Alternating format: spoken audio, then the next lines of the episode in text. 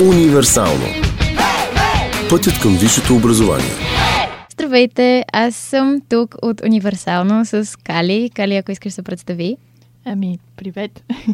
Помахах, обаче то не беше и няма как да ме видите. Аз съм Калина и рисувам. Така се представям на хората напоследък. А къде рисуваш? Вкъщи. В момента вкъщи, но... Всички в момента сме вкъщи, да. Но по принцип ходя на университет и рисувам и там. А, а каква е също своята специалност? Уча иллюстрация в Англия, в а, университета в Брайтън. Първо да те попитам къде си учила, какво си учила? А, учих в а, немската езикова гимназия в София. Първа ези... немска езикова гимназия в София, 91 първа не. Има много имена вече. А, завърших и успешно. Имам позитивен експириенс от факта, че завърших и много се радвам. В смисъл, Може... че си завършила или че си завършила гимназията, тази конкретна оная? И двете, и двете.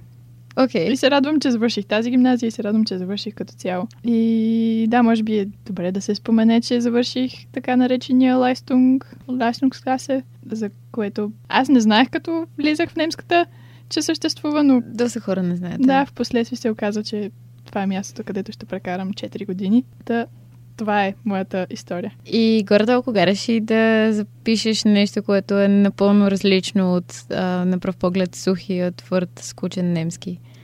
Ами, има романтична история по въпроса, която аз, аз не знам дали не си измислих постфактум, но честно казвам не съм сигурна точно кога взех решението. Обаче първото нещо, което исках да стана като малка, беше художничка. Вероятно е било, защото баба ми ме водеше по всякакви изложби и разни места на изкуството.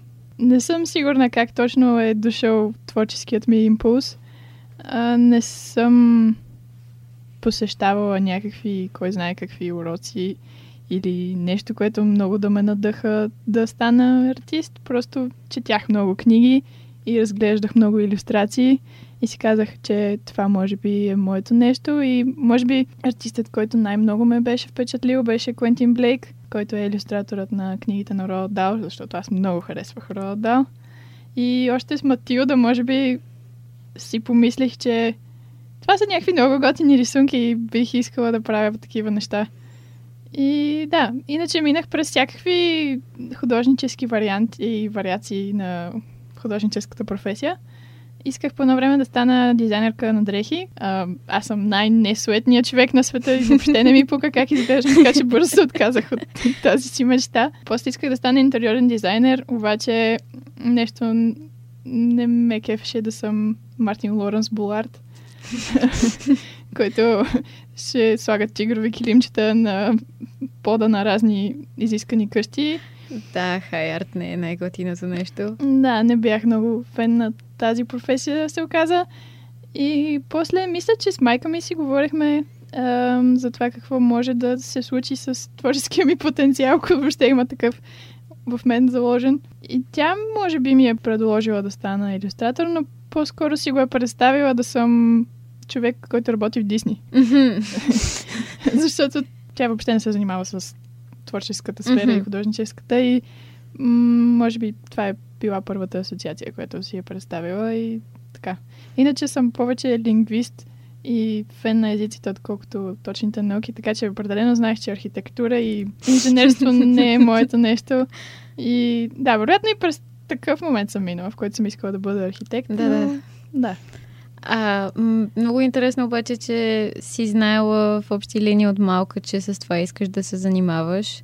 Защото много хора имам чувството, че нямат никаква представа. Ами аз, може би имаш един период, в който не знаех точно какво искам от живота, ама тогава не се е изисквало от мен да знам. Затова казвам, че това е романтичната версия на моята история, че още от малко искам да съм художничка. Реално не е било чак толкова силно желание. Ако толкова много исках, щях да отида най-вероятно в художествена гимназия или щях да започна много по-рано да се занимавам с рисуване, да се уча как се рисува и така нататък. А ти кога си започнала?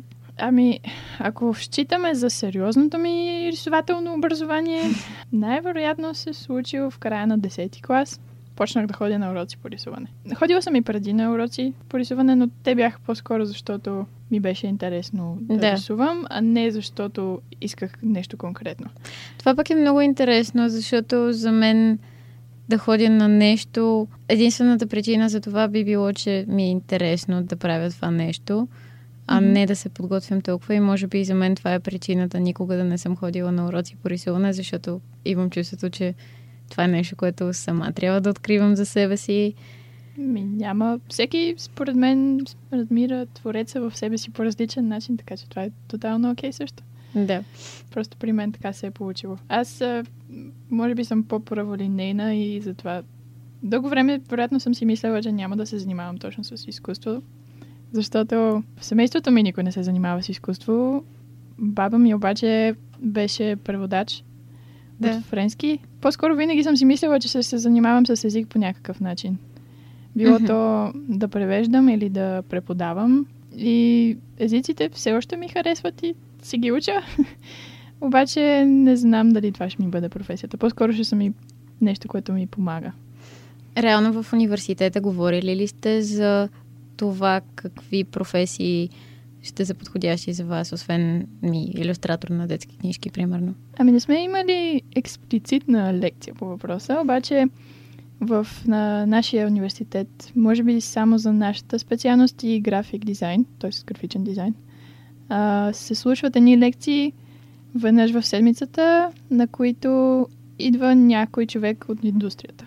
И са най-често хора, иллюстратори или график дизайнери, графични дизайнери. Най-често са от, работят в Лондон, защото там е най-голямото сборище на артисти и хора Да. като цяло.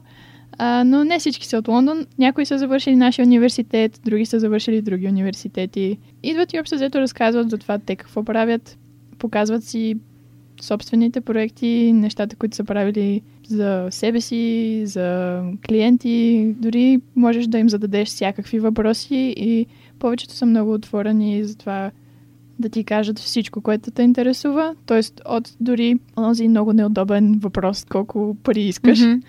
А, също са доста отворени да дискутират това, Мгм. което според мен е супер и даже е по-хубаво, отколкото да го чуеш от лекторите, които са ти редовните лектори. Въпреки, че и те също са хора от индустрията, Мгм. а, но е супер да го чуеш от някой, който се занимава с това нещо. Какви ти бяха впечатленията от университета, когато дойде? Предполагам си имало очаквания, както позитивни, така и негативни изненади е имало.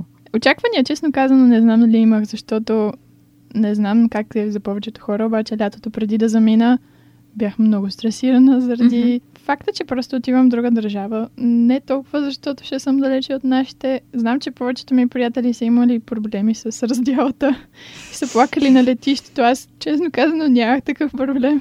Вероятно, защото с майка ми си говорим по телефона три пъти на ден. И а, да, нямаше го този фактор, така че не ми е липсвала родината.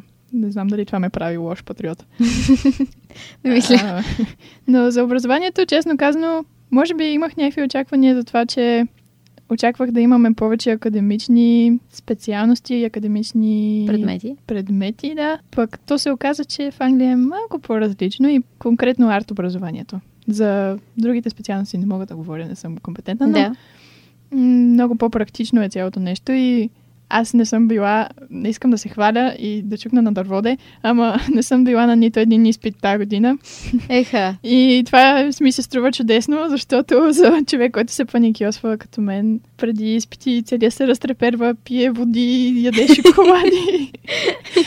Този стрес фактор някъде изчезна, обаче като рисуваш в 3 часа през нощта някак си се изравнява нивото на стрес, така че същото е. Общо взето. А имаше ли някакви неприятни изненади, нещо, което те разочарова по-скоро? От образователна гледна точка Питам и за двете, смисъл Или, както... Добре.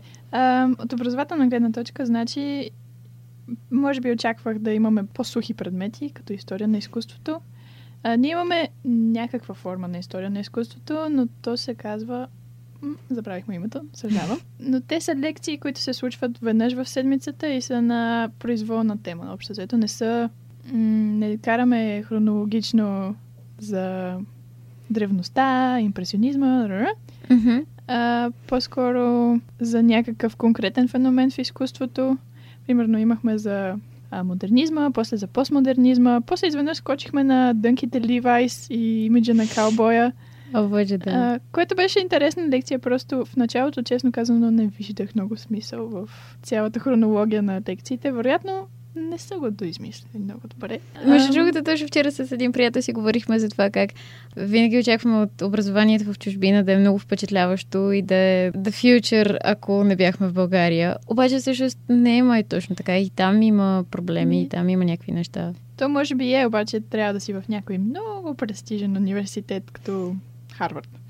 Примерно. А как ти се стори мястото и как ти се струва? Има много стереотипи за това, че англичаните са по-студени, малко по-затворени, не е толкова лесно да се сприятеляваш. Града, в който съм, Брайтън, е известен като града на всякакви своеволия и свободомислещи хора.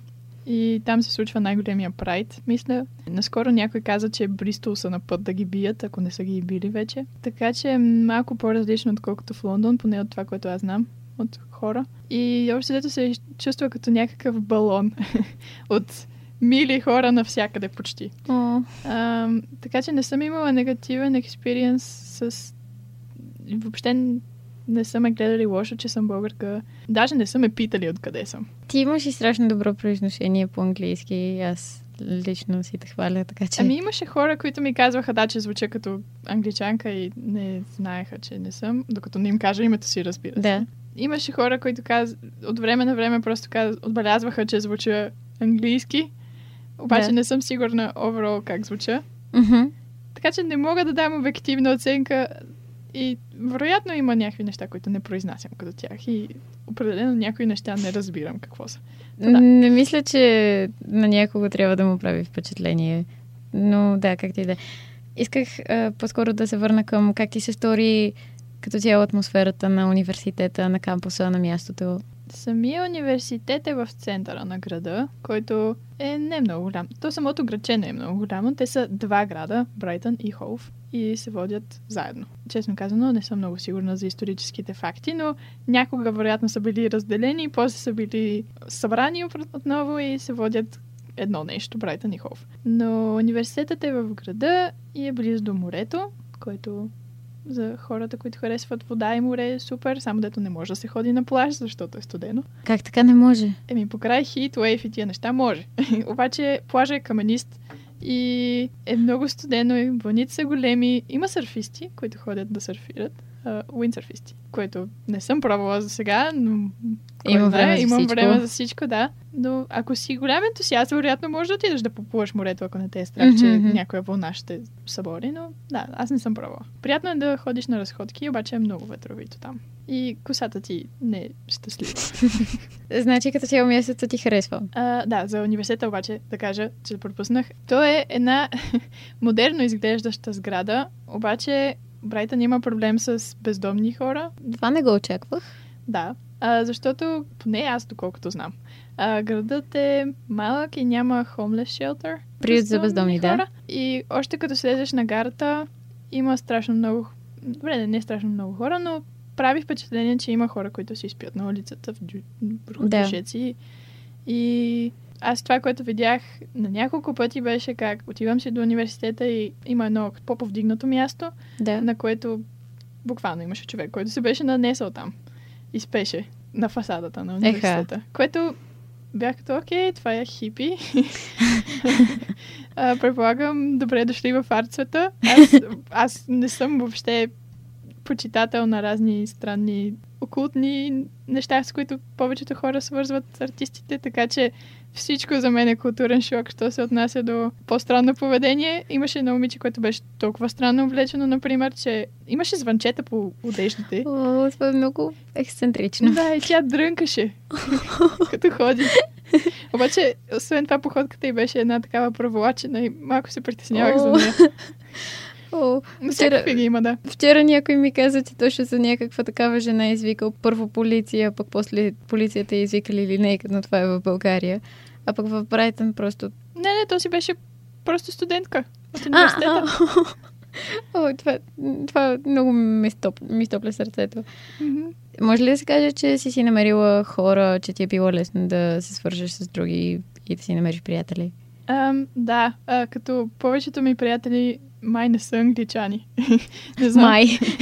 Ами не съм правила статистика, честно казано, а, въпреки че сега се из... тази година, живот и здраве, се изнасям с англичани да живея заедно с тях. А, но това се случи по някакви неведоми пътища. и е тотално друга тема а, на това как се случва изнасянето, когато си в България, всъщност трябва да отидеш в чужбина и има корона. А, О, о, да. Това е годината на короната за бъдещите хора. да, то още дълго ще е според мен. А, говорим за хубави неща. Първите ми приятели, не, първите хора, с които се запознах от специалността си, а, бяха едното момиче от Литва, другото от Аржентина, но живее в Панама. И, Оттам е тази приятелка. Да, да, да. Окей. и това бяха първите хора, с които разговарях, защото вероятно и те, като мен, са някакви ненормални и дойдоха на време. Аха. Да, аз заради немската си точност, поради а, гимназията, а те не знам защо, честно казвам. Аз, аз мисля за кавър на този епизод за снимка да сложа онази снимка от 12 клас. Мисля, че беше 30 април, на която сме точно трима човека в клас и сме аз, ти и Еми, най-добрата ми приятелка. Та, да, извинявай за прекъсването. Да, исках да те питам, освен за приятелите, а, как ти се струва цялото нещо, като, аз ще се повторя, като атмосфера, харесват ли ти преподавателите, грижат ли се все едно за вас, приятно ли ти е? Като атмосфера малко повече вали, отколкото обикновено. Така че ако хората очакват слънце и щастливи дни с нула облаци, не. Визирах метафоричната атмосфера, принципно, но да, и Но, това е важно. но метафоричната атмосфера, всъщност за нея времето доста допринася. А, метафоричната атмосфера в самия град на мен ми харесва, защото е малко не е потискащо като Лондон. Ходихме на... Това може би също ще е интересно. А, ходихме на еднодневна екскурзия до а, Виктория и Алборт музея в Лондон от Мгм. университета. И още като слязох от автобуса, аз съм била в Лондон и преди, обаче просто бях се едно смазана от размера на сградите около мен и пътищата и всичко. И не ми хареса. Така че най-вероятно в бъдеще няма да живея в Лондон. Мгм. А, но Брайтън е малко, цветно е, а, има стенописи почти навсякъде. О, Самите къщички, които са къщички, къщи, английски, тесни, са цветни, доста, с всякакви цветове има. Има розови, сини, жълти. Това е като емблемката на Брайтън. аз ще направя малък екскурс. Кали по-рано ме пита дали да направи реклама на Лайфстунг и просто в мен да прави много стабилна реклама на Брайтън и за мен. Но, но да, извинявай, продължи. Ами, Има ще ми такът лигите. Брайтън е хипи таун, да. Потекоха вече. То това си идва с своите Предимства и предимства и недостатъци. недостатъци да. хипито, да. Защото след Woodstock нещата не са били много красиви. и Брайтън също е така. Има някои места, които са супер и са много брайтънски, и много красиви, и много артистични, Брайт. обаче...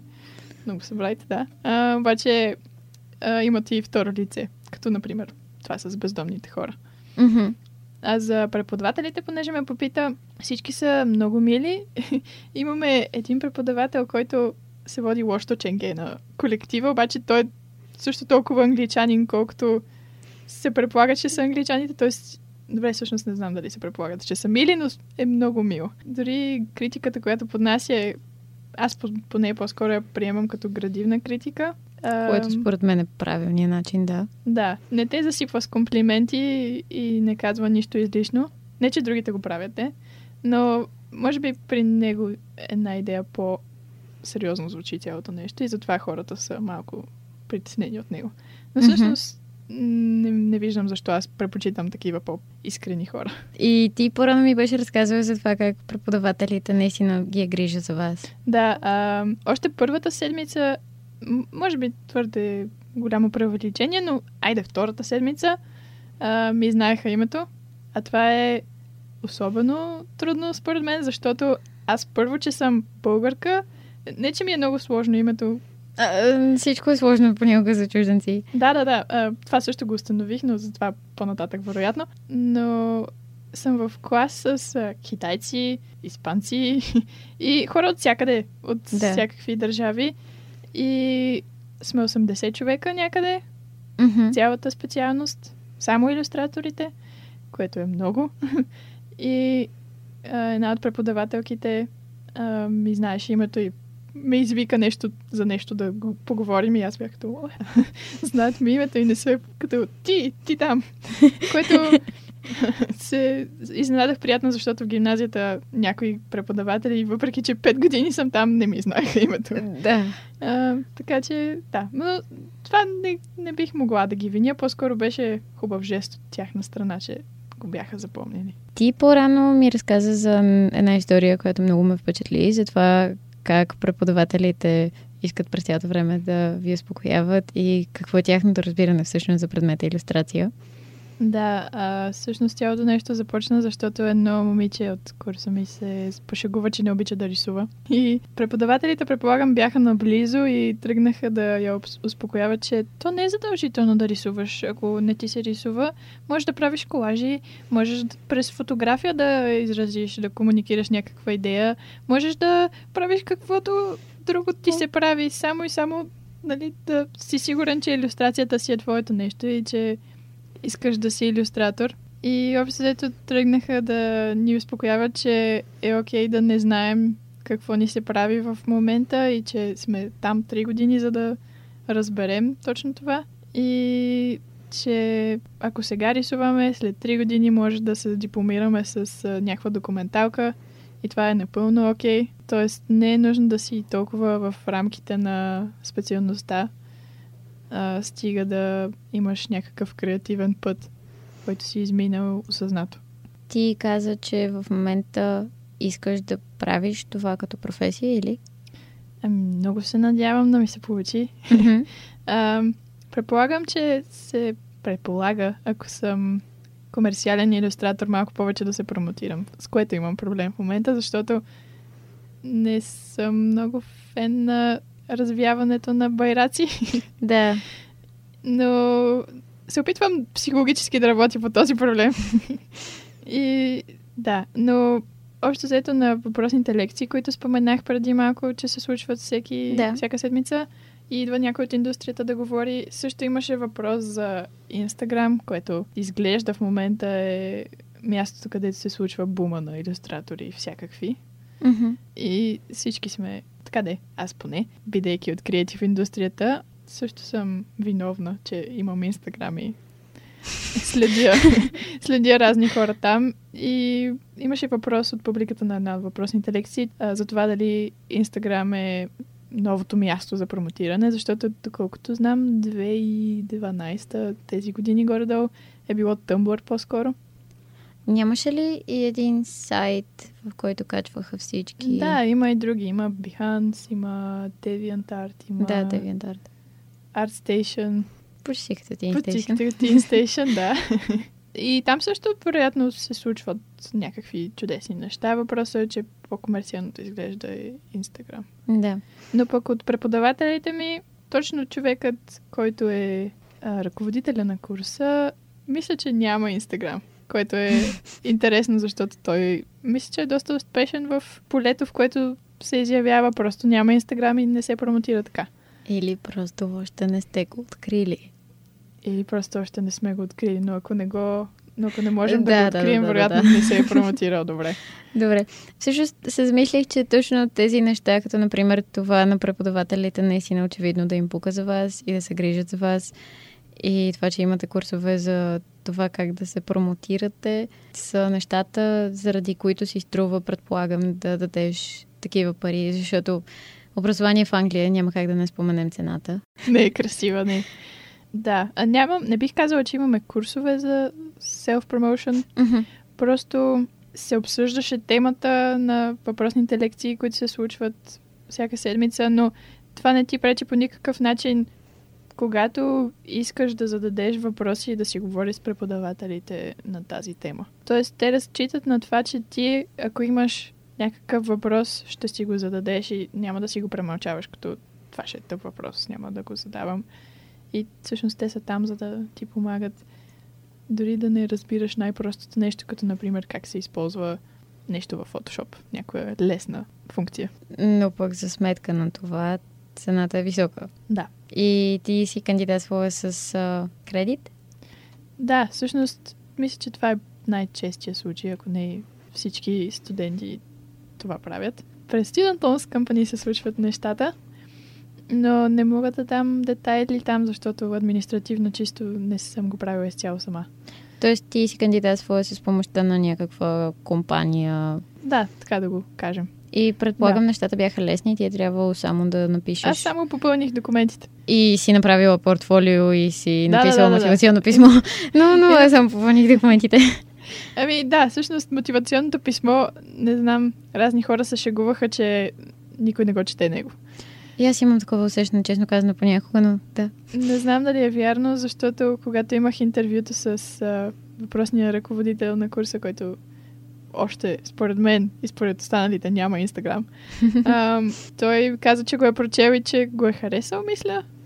Да. Но това не знам дали не си го въобразявам. Аз вече след целия си ентусиазъм за това, че интервюто ми беше минало и аз нямаше за какво да се притеснявам вече. А тебе всъщност те приеха много рано, май. Да, това, което е за Англия, мисля, че и в Холандия също се случва кандидатстването доста по-рано. Ако не се лъжа, беше срока до 15 Януари, Януари. мисля, че е, да. да. да си предадеш мотивационното писмо. А портфолиото? За портфолиото всеки университет си дава своите изисквания обикновено и за различните, за които кандидатствах аз, бяха различни Да. сроковете. Аз исках да те попитам, знаеш ли как се случват нещата с кредитите в Англия? Защото според мен е доста важна тема. Ами, това вероятно трябва да го обясни някой по-добър специалист по въпроса, а, но доколкото знам, въпросният кредит, теглиш го ти, обаче парите реално никога не стигат до теб конкретно. А, компанията ги плаща на университета и съответно, когато кандидатстваш за него, попълваш данни, които са данни на университета, за да знае компанията на кого да го плати. Започваш да го изплащаш чрез заплатата си, като трябва да декларираш доход. Да. А, това си говорихме преди малко за укриването на данъци, Да. че на някакви места хората не са много честни. А, но, Но в честния случай... но в честния случай а, нещото се случва през работодателя ти, който би трябвало да подаде сега мога би, може би говоря пълни глупости, но Да. би трябвало да подаде информация. Не може би говоря пълни глупости, да. не, не мисля, че говориш пълни глупости. Точно така би има. трябвало да подаде информация до въпросната компания, след като завършиш. Става въпрос. Да. а, за това колко печелиш и ако доходът ти надвишава, много съм зле с цифрите и не помня колко, Мисля, че 3000 лева, може би, но може и да бъркам. беше доход, който в България не мисля, че е много лесно можеш да изкараш. Особено от иллюстраторстване. Да, та, ако доходът ти всъщност надвижи 3000 лева, Тогава знам, започваш да го изплащаш и то не на големи суми, ами на някакъв процент. Мгм. А, Доколкото освен съм това- чувала, се да. взима примерно нещо от сорта на между 1 и 5% от заплатата ти се взима на месец. Да, вероятно зависи колко ти е голяма заплатата. Да, и се пречислява директно към а, компанията, която ти е дала кредита, което означава, че ти не го усещаш толкова силно върху себе Да, си, даже да. изобщо. Ако си честен човек, който си плаща данъците, а, вероятно това не би трябвало да е проблем за теб. Освен това, мисля, че като станеш на как беше сега, 50 или 60. Мисля, че зависи от това кога си, кога си да, изтеглил зависи кредита. кога си изтеглил кредита, разбира се, но 30 години след като си си изтеглил, изтеглил кредита. кредита, ако не си започнал да имаш този доход и ако не си започнал да си изплащаш кредита, той ти се опростява. Ако не си започнал да го изплащаш или ако м- Ти са ако минали не- 30 години, ти си започнал, но не си свършил. Мисля, че ако не си достигнал дохода, за който се предполага, че Да. трябва да достигнеш, за да започнеш да го изплащаш, ти го опростяват. А всъщност, май не споменахме, че кредитът възлиза на 9250 паунда на година. Да. Да. Трябва да е толкова. Ти обаче по-рано каза, че май за следващите години се Да. планира за Европа Ам. да се променят нещата. Доколкото четох и се интересувах, защото мен това реално не ме касае, слава богу, но следващата година след мен, т.е.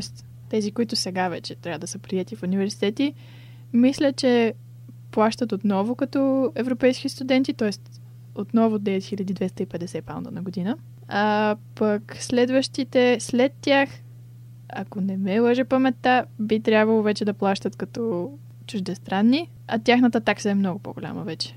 Ти каза нещо цър на 20 и няколко хиляди паунда. Не съм сигурна 100%, да. но нещо такова ми се върти в главата. Може би, може би са пълни лъжи това, което говоря в момента, съжалявам. Не, мисля, че всеки може да си открие информацията, ако го интересува. Да, би трябвало да е достъпна. Относно това исках да те попитам. Ти би ли дала такава сума за това, което получаваш? По-голямата сума? Да, тази, която биха давали бъдещи наши сегашни слушатели и бъдещи студенти. А, честно казано, не. Защото а, държа на образованието си, обаче според мен и в България може да се получи добро образование артистично и далеч няма да струва толкова много. И ако човек наистина иска да прави нещо, има идея за това какво иска да прави, т.е. човек ще си бъде същия човек, където и да е. Няма значение дали да. си в Англия, Холандия, Испания, Нова Гвинея или където те отведе съдбата. Просто при мен така се получиха нещата, че заминах за Англия. Аз реално до доста късно разсъждавах по въпроса дали не искам да кандидатствам и в България, но поради константната ми умора тогава някак си реших, че няма да понеса още изпити и се отказах заради това. Не знам дали беше правилно или грешно решение, но... Ама пък си е твоето решение. решение. Да, взех го.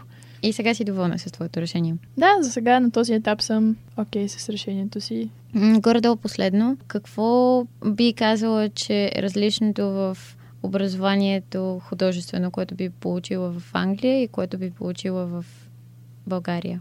Сведенията ми за образованието, художественото образование в България а, са от приятели и не са от първа ръка, така да. че а, това, което знам от приятели е, че в България е много по-академично, т.е. говорим за Националната художествена академия. Да. Защото само, за, само там имам приятели, приятелка, която дори научи моята специалност, но няма значение. А, нещата са доста идентични, особено първи курс. Но се случват доста по-академично и отделно от това си имат отделни предмети. В Англия предметите се наричат модули. Като разлика между модулите няма толкова. През първия семестър имаш един модул или два, които се казват по някакви много завъртяни начини. Честно казано, това малко ме дразни. Но няма значение. А, нямаш отделни предмети като история на изкуството. Ня... Тоест, имаш един предмет, който го наподобява, т.е. един модул, който го наподобява, но не са толкова отделени. Пък в България имаш отделна история на изкуството, отделно живопис, отделно рисуване, да. отделно... Да, зависи каква специалност си си избрал и зависи вече какви са ти специалните предмети в България. И другото, което е, че в България поне има някакви, доколкото аз знам, изпити, които са малко по-конвенционалната си форма. Тоест, отиваш, да кажем, на изпит по история на изкуството, защото за това се сещам в момента и трябва да говориш по някаква тема. И изнасяш нещо като реферат, презентация, ама без бележки. Трябва да си е от твоя мозък. Можеш, вероятно, имаш някакво време, в което да се подготвяш, не съм се интересувала. Но е общо взето, не искам да обиждам академията, обаче малко соц. И това, ако хората са си окей okay с този начин на учене, е съвсем окей, okay, нямам нищо против, но аз, честно казано, повече имам чувството, че добивам опит и полезна информация от практическото образование или практическия начин на обучение, което а, да кажем, че е начина по който се случва в Англия. Там си оставен малко на Монтесори режим. Въпросът е ти да имаш много ентусиазъм и самоинициативата определено е нещо, което ти е нужно, което на мен не ми беше чуждо, заради факта, че в Лайстонг също се налагаше да го използвам. И може би не ми е било чак такъв голям културен шок. От, uh, тоест, не знам дали Образователна гледна да, точка, образователен да. шок. Да. Това, което се случва, ако някой въобще се чуди как изглежда един ден на студента в моя университет, моята специалност, ако имаш някакви часове по а, програма, най-често сутринта се случваше така, че ни водеха някакви workshop. Може да е нещо различно да ни учат на това как да ползваме нещо си в Photoshop, може да е някакъв групов проект, може да се снима нещо, може да те кара даже да ходиш из града да правиш снимки за някаква задача. После се връща в студиото и след обеда беше по-разпусната програма, т.е. някои хора си оставаха да работят в студиото, така нареченото студио, ателие. Някои хора си тръгваха, което не беше много окей от моя гледна точка, защото ако плащаш 9000 и кусор паунда, е хубаво да си там. Отделно, че имаше хора, които въобще не се и появяваха, но това е друга тема за разговор. Това се случва в практическите така наречени модули. Отделно, веднъж на седмица имахме, а, поне тази година, теоретични лекции, които се случваха в една голяма зала и се спирахме графичния дизайн и иллюстрацията. Това, което може би е важно и пропуснах да кажа е, че графичен дизайн и иллюстрация в Брайтън поне са доста близки, т.е. работят близко едни до други, работим в едно и също студио и всъщност за това имаме дни, които са ни празни на нас, пък те използват студиото в този диапазон. И никой не ти казва, че не можеш, когато те са там, да отидеш просто и да си работиш по каквото искаш, ако имаш нужда. А, просто по програма не ти е заложено да си вътре в университета. Но това въобще не те спира да правиш каквото си искаш. Ако искаш, може да си там. А, веднъж в седмицата се служаха тези теоретични лекции, които са нещо като история на изкуството, само че, както казах, на по-спорадично разпределени теми. Една седмица може да е съвсем хубава лекция за модернизма и постмодернизма и ти да си много вдъхновен след нея, после да е нещо, което въобще не е твоето, обаче това е хубаво според мен, защото така можеш да разбереш повече за себе си. И да разбереш какво не харесваш, защото повечето пъти човек намира това, което харесва през това, което не харесва. В заключение, доколкото разбирам, в Брайтън се занимавате много по-практически с изкуство, а евентуално в България това, което ти е направило впечатление, е, че е доста по-академично, по някакъв начин малко по-сухо. Да, в България рисуват страшно много и наистина ги учат, според мен, как да рисуват добре. Ако, разбира се, човек има желанието и ентусиазма да бъде добър рисувач, със сигурност ще имат добри преподаватели, които да могат да му помогнат. И в академията, и в Брайтън. И в академията, и в Брайтън. А, в Брайтън е малко по-самоинициативно, както казах. Тоест, трябва ти да си намериш кой е точно твой преподавател, който ще ти помогне за конкретния въпрос. А, те могат, разбира се, да ти казват а, еди кой си е по-запознат с еди каква си материя. Препоръчвам ти еди си кога си, да. Да. А, и всъщност това, за което плащаш реално в английското образование, поне в моя случай, е много-много съвети от преподавателите и не толкова да ти хванат ръчичката и да ти кажат, ето сега, пиленце, рисуваме една чертичка и така се рисува око, да кажем. Да. А, по-скоро ще ти дадат добри препоръки за това какво да погледнеш като референции. Доста добри препоръки. А, ще ти помагат, ако си забил някъде много в някакъв проект, ако въобще не знаеш на къде да тръгнеш. Те са там като ментори, по-скоро, отколкото даскали. Което мисля, че е важна разлика да се уточни между българския и чуждестранния начин на преподаване. Mm-hmm. Аз нямам повече въпроси. Има ли нещо, което на теб ти е важно да споделиш? Сега не се сещам, честно казано, но хубаво е. Живота е хубав. ами, добре, мисля, че това е много хубав начин да прекъснем за днес и пожелавам на всички да имат много хубав и усмихнат ден. А това беше универсално. Абонирайте се за нашите подкасти на всички платформи Mixcloud, Spotify, Google Podcasts и Apple Podcasts.